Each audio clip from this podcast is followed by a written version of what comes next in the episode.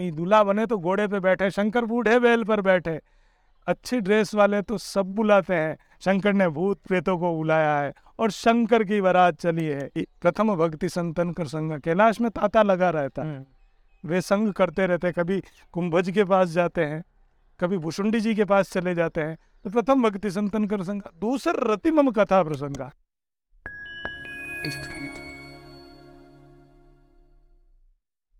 दीपक जी, स्वागत है आपका। धन्यवाद।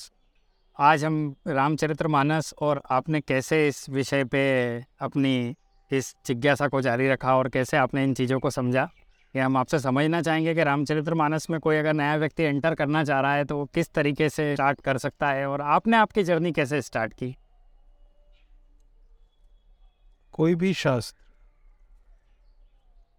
व्यक्ति को स्वयं ढूंढता हुआ पकड़ लेता है। शास्त्र और सदगुरु को ढूंढने की जरूरत नहीं पड़ती। जब आप पर असीम कृपा होती है, कबाहू का करी करुणा नर देई, ईस देत बिनु हेतु सनेही। हमें मानव का शरीर मिल गया, ये भगवान की बहुत कृपा है। पर उसमें भी अगर सत्संग मिल जाता है, सदगुरु मिल जाता है, तो ये असीम अनुग्रह है। तो और सबसे बड़ी बात यह है कि उसको ढूंढने नहीं जाना पड़ता। कुछ चीज़ें आपको स्वयं आवाज़ देती है, आपको उन आवाज़ों को समझना पड़ता है केवल, और उनके साथ साथ चलना होता है। फिर जिसमें जो शक्ति है वो स्वयं आपको खींच लेगी। क्या आप शुरुआत से ऐसा था कि मतलब बचपन से आप रामचरितमानस पढ़ते थे या एक समय आया जब आपको ऐसा लगा कि हाँ अब मेरे को इसे पढ़ना चाहिए? घर में धार्मिक माहौल था। अच्छा। पिताजी हर नवरात्रि में नवान करते थे। अच्छा। और मेरे नवान मतलब नवान का अर्थ ये है कि नवान पारायण रामायण को करने के तीन तरीके हैं। अच्छा। एक तो 24 घंटे में पारायण हो जाता है। ओके। एक मास पारायण होता है जो कि महीने भर में रामचरितमानस होता है, और एक नवान पारायण होता है जो 9 दिन में होता है। मतलब रामचरितमानस को पढ़ने के तीन तरीके हैं। जी। तो पहला ये कि हम उसे एक ही दिन में पूरा कंप्लीट, 24 घंटे का रहता है। अच्छा। तो एक बार शुरू होती है, उसमें 24 घंटे का कोई बाउंडेशन नहीं है, लेकिन एक बार शुरू हुई और उसको पूरा करना है। अच्छा। ये एक ही क्रम। और जो नवान पारायण आप बोल रहे हैं और 9 दिन में होता है, इसका कारण यह है कि भवानी ने शंकर से जो प्रश्न पूछे वो 9 प्रश्न पूछे। अच्छा। तो 9 जब प्रश्न पूछे तो उस हिसाब से एक एक प्रश्न के लिए एक एक दिन का समय करके नवान में पूरा करते हैं। 9 दिन का आंकड़ा जो है हमारे यहाँ नवरात्रि का आंकड़ा है, तो उस वजह से भी नवान का विधान है। 9 प्रश्न है इसलिए नवान का विधान है। 9 ग्रह है इसलिए भी नवान का विधान है। 9 प्रश्न मतलब जी 9 प्रश्न पूछे गए। भवानी ने जब अपनी जिज्ञासा रखी। अच्छा। तो 9 प्रश्नों में उन्होंने अपनी जिज्ञासा रखी। ये सारे 9 प्रश्न पार्वती मैया ने शिव जी से पूछे। जी। तो ये 9 प्रश्न पूछे, उनके एक एक प्रश्नों के जवाब में एक एक दिन का विधान रखा। मास पारायण का विधान इसलिए है कि भरत जी जब गए हैं, भरत जी चित्रकूट में राम जी को मनाने के लिए गए हैं और वो वहाँ से चित्रकूट से वापस आए हैं, उसमें पूरा 1 महीने का समय लग गया। अच्छा। तो ये मास पारायण का विधान है। तो इसमें 30 खंड गीता प्रेस गोरखपुर के अनुसार 9 खंड भी दे रखे हैं। नवान लिख रखा है, नवा पारायण का पहला विश्राम, नवान पारायण का दूसरा विश्राम, इसी प्रकार से मास पारायण का पहला विश्राम, दूसरा विश्राम, ऐसे करके 30 विश्राम दे रखे हैं। तो ये 2 विधा है। और आपकी जर्नी कैसे स्टार्ट हुई थी? जैसा मैंने आपको कहा कि शास्त्र आपके पास स्वयं आता है, तो पिताजी धार्मिक वृत्ति से, और फिर ऐसा हुआ कि हमारे घर पर साधु संतों का आना लगा रहता था। अच्छा। और मकान में रहने के लिए शिवदयाल सिंह जी करके एक व्यक्ति आए। अच्छा। पर उनके मास पारायण का विधान था, तो मेरे घर में मास पारायण वैसे ही शुरू हो गया। नवान पिताजी करते ही थे। अच्छा। फिर मेरे जीवन में प्यारेलाल जी शर्मा कर एक संत का आगमन हुआ। अच्छा। और पुष्कर वो हमको घुमाने ले गए। तब मेरे को छवि ध्यान है कि वो रामनामी डालकर एक छतरी के नीचे माला लेकर जप कर रहे थे। वो छवि मेरे चित्त में आज भी, हालांकि वे ना तो किसी को शिष्य बनाते हैं और ना ही वो कहते हैं हनुमान जी को गुरु मानो। तो उनसे जब मैंने देखा और उनसे फिर उनका उदयपुर में रहना हुआ, तो मास पारायण का विधान वगैरह सब उनसे सीखा। फिर मित्र मंडली भी वैसी मिल गई। पूज्य मोरारी बापू का आगमन हुआ। अच्छा। तो उनके दरस परस मज्जन रूपाना, हरई पाप कह वेद पुराना। संतों के दरस, संतों के शरीर से एक अलग तरह के अणु परमाणु निकलते हैं। हमें पता ना भी हो पर वे असर डालते हैं। दीपक जी, रामचरितमानस में भी इस बात का वर्णन है, शायद नवधा भक्ति में भी यही लिखा है ना कि प्रथम भक्ति संतन कर संग। जी बिल्कुल, बिल्कुल। मतलब पहली भक्ति तो जो आपको संतों का संग, आपके घर पे जो संत लोग आते थे वहीं से मिल गया। जी वहाँ से वो जो हो गया, उसके बाद दूसर नतिमम कथा प्रसंगा। अच्छा, बचपन से किताबें पढ़ने का शौक रहा, तो मैं पहले कॉमिक्स आती थी तो मैं कॉमिक्स इतनी पढ़ता था कि 25 पैसे की एक कॉमिक्स आती थी और मैं लगभग 5 रुपए की कॉमिक्स रोज पढ़ लेता था। कौन से कॉमिक्स पढ़ते थे आप? नागराज है, ध्रुव है, चंपक वगैरह ये सब पढ़ा। तो फिर एक दिन ऐसा हुआ कि रोज रोज करीब करीब 5 रुपए की। अच्छा। तो पिताजी को लगा, तो फिर गर्मी की छुट्टियां थी, वहाँ से क्या हुआ कि एक दिन पिताजी ने कहा ये पुस्तक पढ़ो, तो मैंने रामचरितमानस ऐसे ही पढ़ी। और आप विश्वास कीजिए, मैंने रामचरितमानस बालकांड से नहीं पढ़ा। अच्छा। फाइटिंग पसंद, लड़ाई पसंद, तो लंका कांड मेरा सबसे पहला कांड रहा। मैंने लंका कांड से पारायण शुरू किया।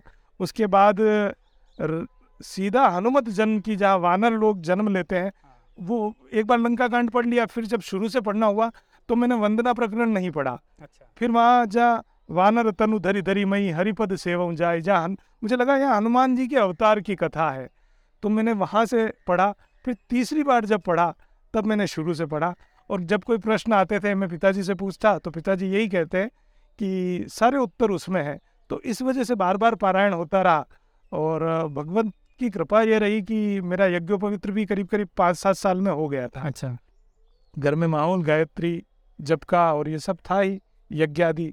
तो ऐसे अब ऐसी रुचि सी हो गई। फिर मित्र मंडल भी ऐसा ही मिल गया, क्योंकि मैंने आपको कहा कि शास्त्र और गुरु ढूंढते हुए आते हैं, स्वयं वे प्रेरक होते हैं।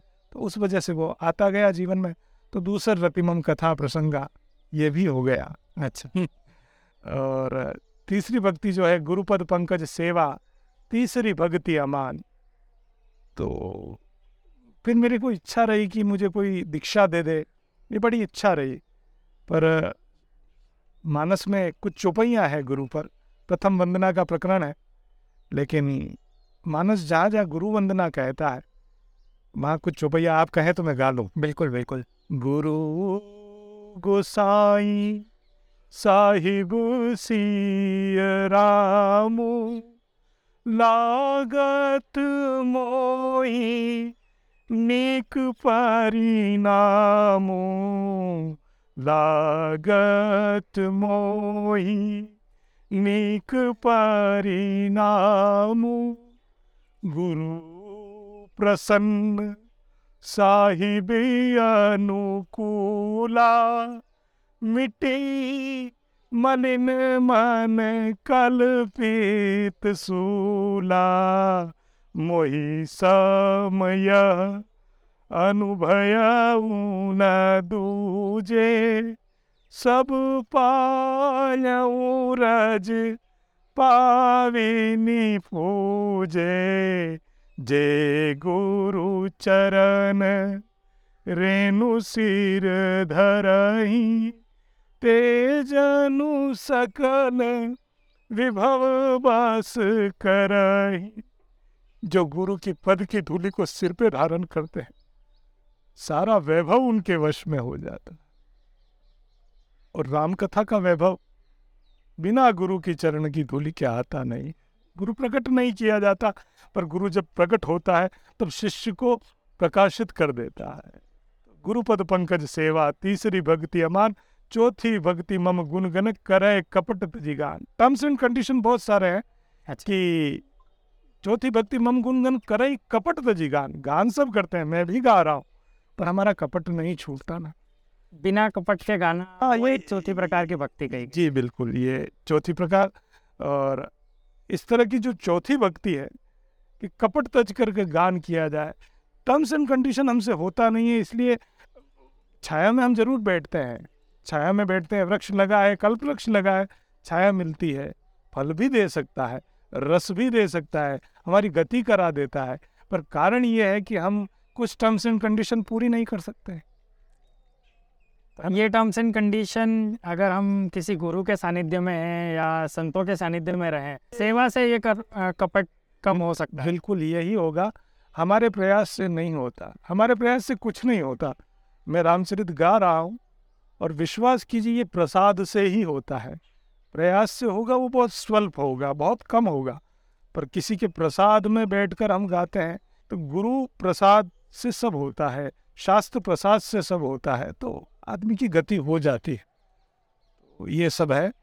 और जहाँ गुरु की बात है, गुरु रामचरितमानस गुरु ग्रंथ है, सातों कांड में जहाँ जहाँ मैं देखता हूँ सब गुरु कृपा से हो रहा है। आज मैं और आप बैठे हैं यही गुरु कृपा है। हम गुरु के गुरुकुल में ही बैठे हैं। हमारे श्रीनाथ गुरु हैं, नटराज गुरु हैं, रसराज गुरु हैं और हनुमान गोसाई के धाम में बैठे हैं। तो ये कोई ऐसी विधा नहीं जो गुरु से बिलग है। गुरु ही सब करता है, गुरु ही सब करता है, गुरु ही सब करता है। हाँ, गुरु प्रकट नहीं होता, शिष्य को प्रकट कर देता है। गुरु शिष्य को प्रकट कर देता है। अमूमन कई बार हमें यह भ्रम हो जाता है कि हमारी वजह से गुरु इतना फैला। नहीं, वो गुरु गुरु था, लेकिन शिष्य के जीवन में उजाला करता है गुरु। बापू से पहली मुलाकात आपकी कब हुई? बापू से देखिए, मेरे को जहाँ तक स्मृति आती, जब मैं पुष्कर में था, बहुत छोटा, और कथा चल रही थी, मेरे को कथा में आ गई नींद। और जैसे ही राम जन्म हुआ और बड़ा उत्साह हुआ तो मेरी आँख खुली और तब मैंने देखा। वो एक शायद पहली मुलाकात थी। हम बड़े दूर से मिले। और गुरु इसी तरह से चलता है, वो किसी को दीक्षा देते नहीं है ना, पर हम उससे बिलग है नहीं। अब मैं उनको गुरु कहूँ तो उनके नियमों से बिलग जाऊँगा, इतर जाऊँगा। सब उनके फ्लावर्स हैं, तो मेरी खुशबू जहाँ तक फैल सके, कि मैं मेरे गुरु की खुशबू लेकर, मेरे माली की खुशबू लेकर ही चल रहा हूँ। तो ये सब है। कभी आपकी मुलाकात हुई बापू से? कभी ऐसा मौका मिला आपको? ये सब देखिए, प्रकट करने में थोड़ा संकोच होता है। अच्छा। क्योंकि जब अगर उन्हें लगेगा तो कुछ चीज़ें सार्वजनिक नहीं की जा सकती, पर हाँ, प्रसाद बहुत पाया है। जब मैंने उनके दर्शन करे तो वो समय था 2013 का, मानस संवाद जी, कई हस सोई संवाद बखाने, यह संवाद जरा सूर आयो, रघुपति चरण भक्ति सोई। इंदौर में रामचरितमानस की कथा थी जी, मुरारी बापू की जी। अगस्त 2013 का समय था। उस समय मैंने पहली बार बापू की कथा श्रवण करी थी और उसका एक प्रसंग मेरे को आज भी याद है, जब बापू ने चौथे या पाँचवें दिन शिव विवाह की कथा कही थी। देखिए, अभी हम जहाँ चल रहे हैं, मैं आपको नवदा भक्ति कह रहा हूँ। नवदा भक्ति के सारे स्वरूप अगर किसी में देखने हैं तो भगवान शंकर में है।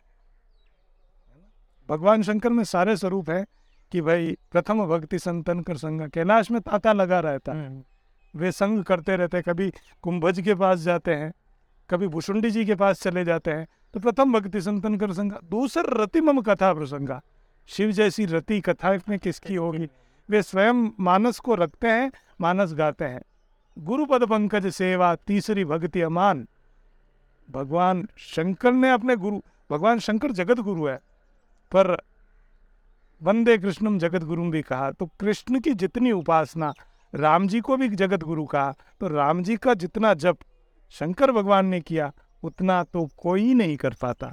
ठीक है, तो गुरुपद पंकज सेवा, तीसरी भक्ति अमान, चौथी भक्ति मम गुंदन करई कपट तजी गान। जो कपट तजी गान है वो भगवान शंकर कैलाश से कर रहे हैं। अच्छा। मंत्र जाप मम दृढ़ विश्वासा। देखिए, मंत्र जाप सब करते हैं, पर दृढ़ विश्वास जो है वो भगवान शंकर का है। क्यों? जीवन में उथल पुथल हो गई, सती भगवती सती कहना नहीं मान रही, जाकर शरीर त्याग दिया है। ठीक है, फिर भी अस कहीं लगे जपन हरिनामा। जब परिस्थितियाँ विपरीत हो तब पता चलता है कि आदमी का भजन कितना पका है, तो वो वहाँ जप करते हैं, है ना। छटदम सील बिरति बहु कर्मा, इंद्रिय दमन, और ये सब भगवान शंकर योग के आदि आचार्य, अनादि आचार्य। तो इंद्रियों को वश में करना भगवान शंकर से ज्यादा कौन जानता। सातव सम्मोई मैं जग देखा, श्री राम में सब जग जानी, कहते सब है पर दिखता केवल भगवान शंकर को ही है। आठव जथा लाभ संतोषा, शंकर जैसा संतोषी कौन। एक बागांबर दिगंबर, और ऐसे कैलाश पर बैठे रहते। कोई मांगने आ गया तो कोई खाली हाथ नहीं जाता, बैठा बाबा। नवम सरल, भगवान शंकर जैसा सरल कौन है। सब सन छल हीना मम भरोस ही हरस न दीना। भगवान शंकर हर्षित दिखते हैं, न तो उनको पाने का बहुत प्रसन्नता न खोने की दुख है। तो ये नवदा भक्ति जो है वो भगवान शंकर में है। रामचरितमानस के 7 कांडों में मंगलाचरण में किष्किंध्या कांड को और सुंदर कांड को हम छोड़ दें तो 7 कांडों में 5 कांड में शुरुआत भगवान शंकर से ही हुई, क्योंकि शंकर कल्याण का देवता, शंकर आनंद का देवता। क्योंकि आप देखो और दातारी में क्या होता है, हम किसी को 1 रुपया दें तो उसको कहीं ना कहीं बता देते हैं कि भाई हमने 1 रुपया दिया। भगवान शंकर जब देते हैं ना तो इस तरह से देते हैं कि हमें अपना लगने लगता है, यार ये तो मेरा है। शिव समान दाता नहीं, हाँ बिल्कुल, हमें लगता है ये मेरा है।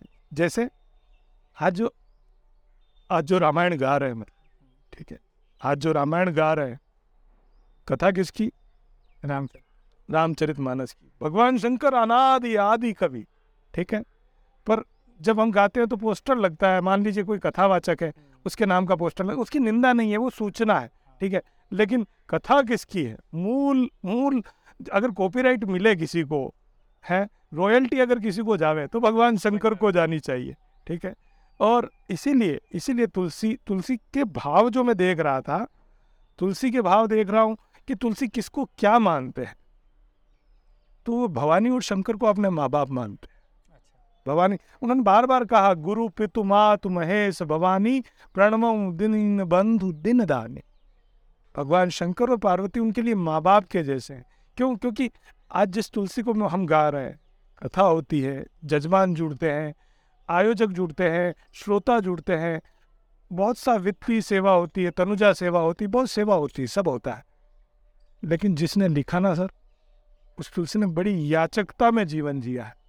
उसको 2 वक्त की खाने को नहीं मिलता था।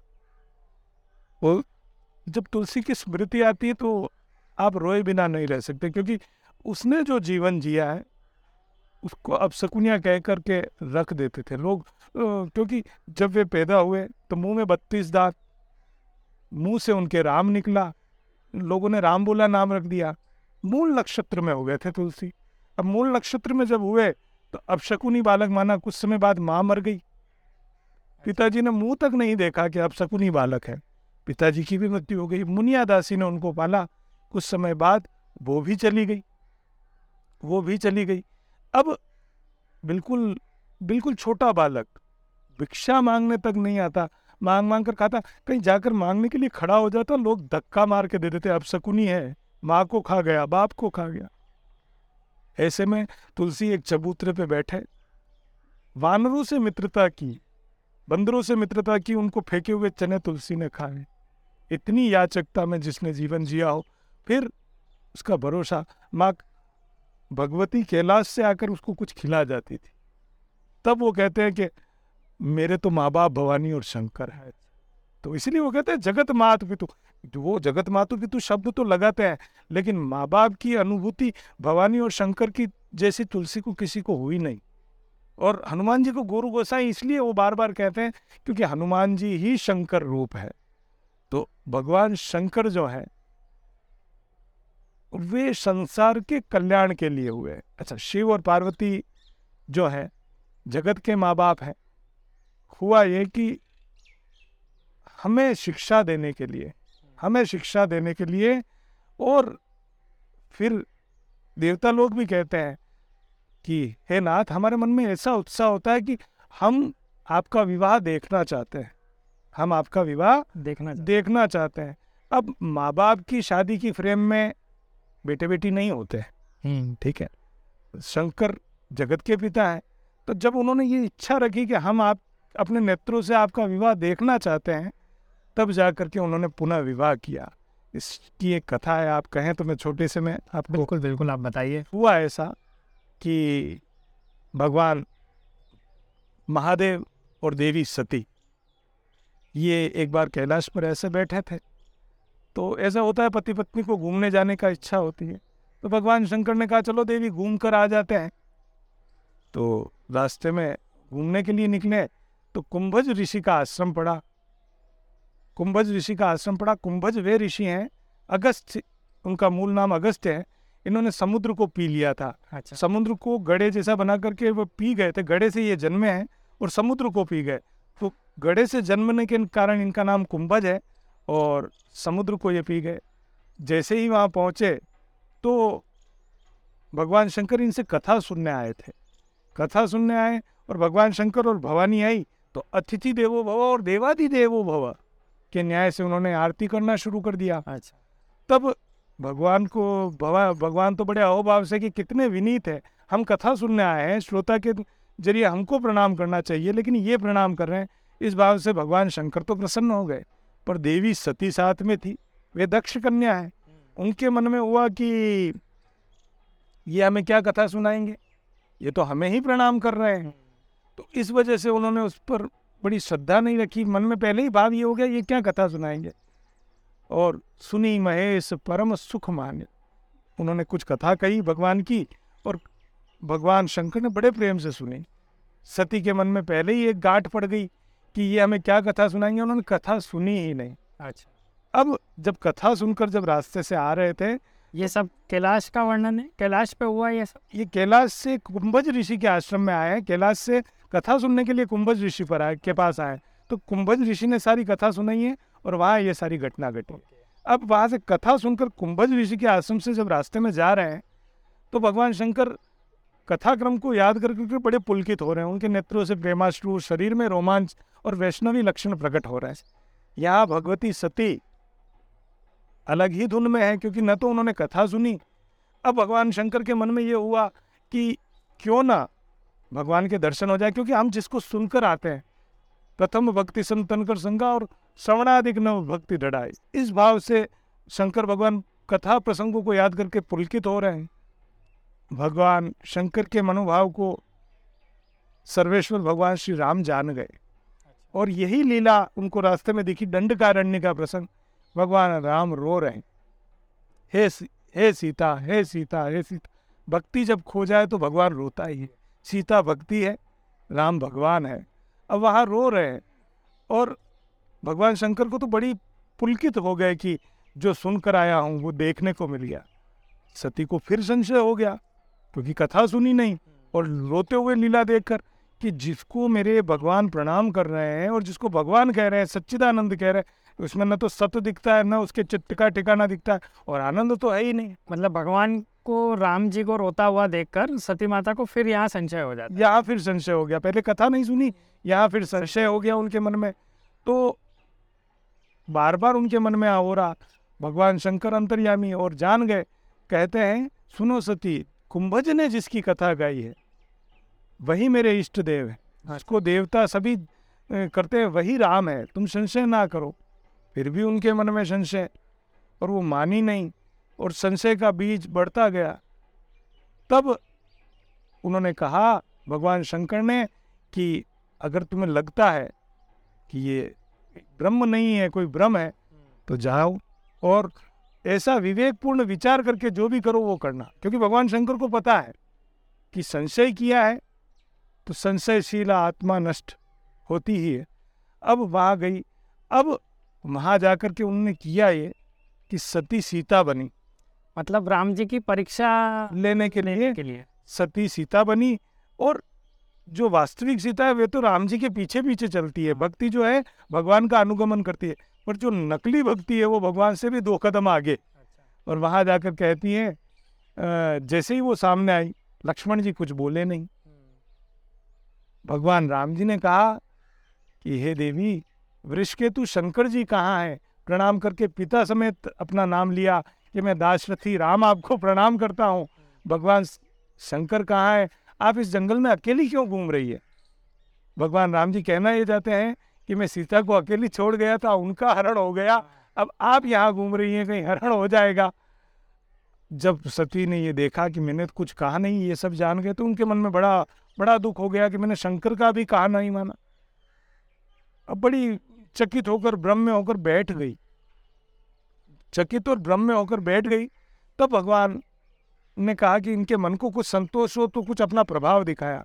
उन्होंने बहुत से शिव देखे, विष्णु देखे और सबके साथ उनकी शक्तियों को देखा, ब्रह्मा देखे, अगणित लोग देखे, पर राम रूप दूसरा नहीं देखा, राम जी का रूप दूसरा नहीं देखा। वही राम, वही लक्ष्मण और वही सीता दिखे। सिर चकरा गया। जैसे जैसे शंकर के पास आई, अब शंकर भगवान ने पूछा कि क्या किया, कि मैंने कुछ नहीं किया, आप जो कहते हैं वो गलत थोड़ी हो सकता है, आप ही की तरफ प्रणाम किया। तो भगवान शंकर मन में कहने लगे, प्रणाम करती तो पहले ही कर लेती, संशय आपने किया है। तो ये संशय हुआ। तब शंकर देखे धरि ध्याना सती जो कीन चरित सब जाना, मतलब ये सारी बात भगवान शंकर ने फिर ध्यान में लीन होते हुए देख लिया जी। और बहुरी राम माये सिरुनावा प्रेरित सती जय झूठ का, सती का मतलब है जिसमें सत हो, है ना। पर उन्होंने भगवान की माया को प्रणाम किया कि आज सती भी झूठ बोल गई। शंकर का आप देखिए कि जो नवदा भक्ति में संतोष है वो देखिए, पत्नी झूठ बोल रही है, कहाँ नहीं मान रही है, पर शंकर कुछ कहते नहीं, चुपचाप चले जा रहे हैं। और फिर मन में संकल्प किया है ताकि उनको दुख ना हो कि सती ने सीता का वेश किया है, ये तो मेरी माँ जैसी हो गई, है ना। पर इनका त्याग भी नहीं किया जा सकता, परम पुनीत है, तजी नहीं जा सकती। पर माँ का रूप ले लिया तो पत्नी जैसा संबंध भी नहीं रह सकता, है ना। तब वो संकल्प करते कि इस शरीर से सती की और मेरी भेंट नहीं होगी। आकाशवाणी होती है कि हे राम, हे शंकर, आप धन्य हैं, ऐसा प्रण आपके बिना कोई कर नहीं सकता। और सती जी ने रास्ते में बहुत बार पूछा कि क्या प्रण किया, क्या किया। शिव कुछ कहते नहीं, उनके मन को दुख हो। और सती का भी प्रण कि मैं जन्म जन्म तो शिव का ही वरण करूंगी। तो अब क्या होता है कि मान लीजिए कोई कपड़ा मेला हो गया, ठीक है, वो कपड़ा नहीं पहना जा सकता, तो अब फिर पूजन के लिए पहनना है, फिर अपने इष्ट का वरण करना है, तो कुछ धुले हुए अंग रखी, धोती, इस तरीके से। तो उन्होंने शरीर बदला, कपड़ा बदला, और वे हिमाचल राज्य के यहाँ कन्या जाकर हुई। तो मतलब इस पूरे प्रसंग में अगर दीपक जी हम देखें तो क्या दक्ष वाला जो प्रसंग है, जो यज्ञ वाला प्रसंग है, वो केवल एक माध्यम था? ये बिल्कुल आप सही कह रहे हैं। जीव को हमेशा लगता है कि मैं कारण हूँ, लेकिन कारण अनादि कारण भगवान ही होते हैं, जीव केवल निमित्त होता है वो कारण। जब मैंने भागवत जी को थोड़ा सा पारायण किया तो उससे मुझे एक बात और समझ में आई कि दक्ष जो थे वो भगवान विष्णु के तो परम भक्त थे। भगवान शंकर जब भगवती सती को संदेह होता है तब तो एक चौपाई गाते हैं, राम कीन्ही चाहे सोई होई करे अन्यथा अस नहीं कोई। राम जी जो करना चाहते हैं ना वही होता है। अच्छा, सती जी के भी मन में यह था कि मैं राम को प्राप्त करूं। इष्ट, मैंने आपको बात की शुरुआत में भी कहा, इष्ट और सदगुरु थोड़ी देर के लिए नाराज वैसे भी नहीं होते, पर हमारी अज्ञानता का आड़ उसमें जरूर आ जाता है। लेकिन इष्ट और सदगुरु स्वयं कहीं ना कहीं हमको पकड़ लेते हैं, फिर से पकड़ लेते हैं। जब दूरी होगी तो जीव की वजह से ही होगी, परमात्मा की वजह से कहीं कोई दूरी नहीं है। आज भी हम कह देते हैं हम 84 के फेरे में हैं, ये तो वो हमारी वजह से है, परमात्मा की तरफ से हमेशा दरवाज़ा खुला है। तो जो दूरी हुई वो सती माँ के अज्ञान की वजह से हुई, उनके संशय की वजह से हुई। शिव जी फिर उन्हें पकड़ना चाहते हैं, पकड़ना ही चाहते, क्योंकि गुरु को भी कहाँ चैन पड़ता, अगर शिष्य को नहीं पड़ेगा, आश्रित को नहीं पड़ता, तो आश्रय को भी चैन नहीं पड़ेगा। सारा घटनाक्रम घटा।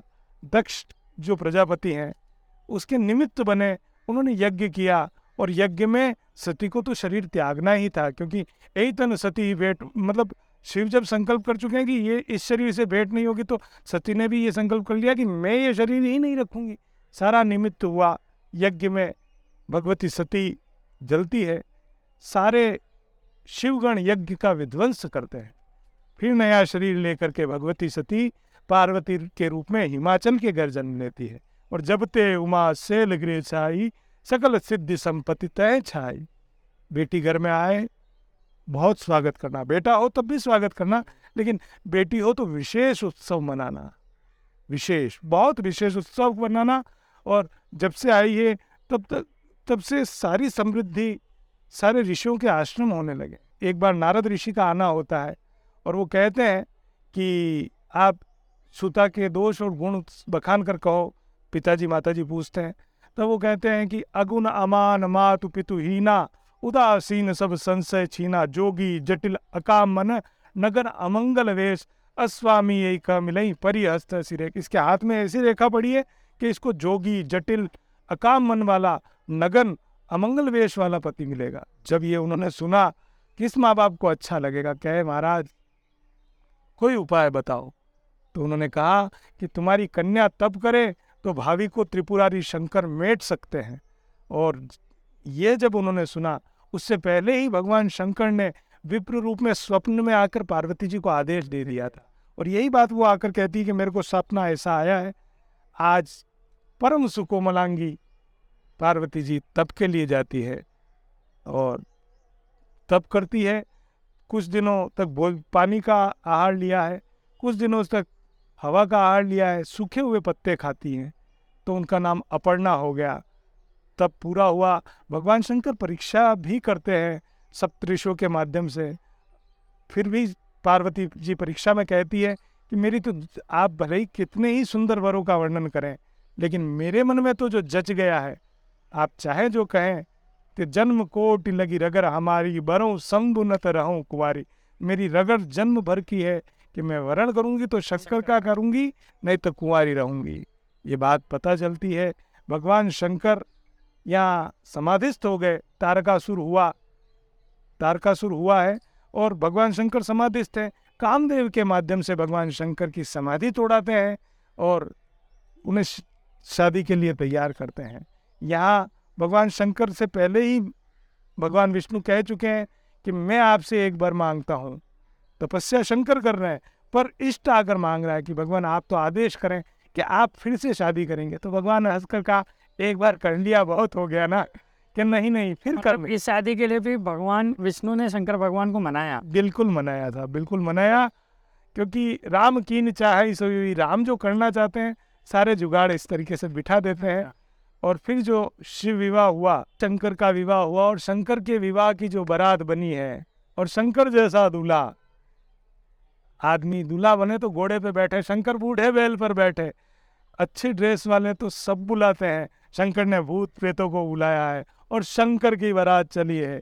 हिमाचल राज के यहाँ आती है माँ, मैना देखती है आरती की थाल गिर जाती है।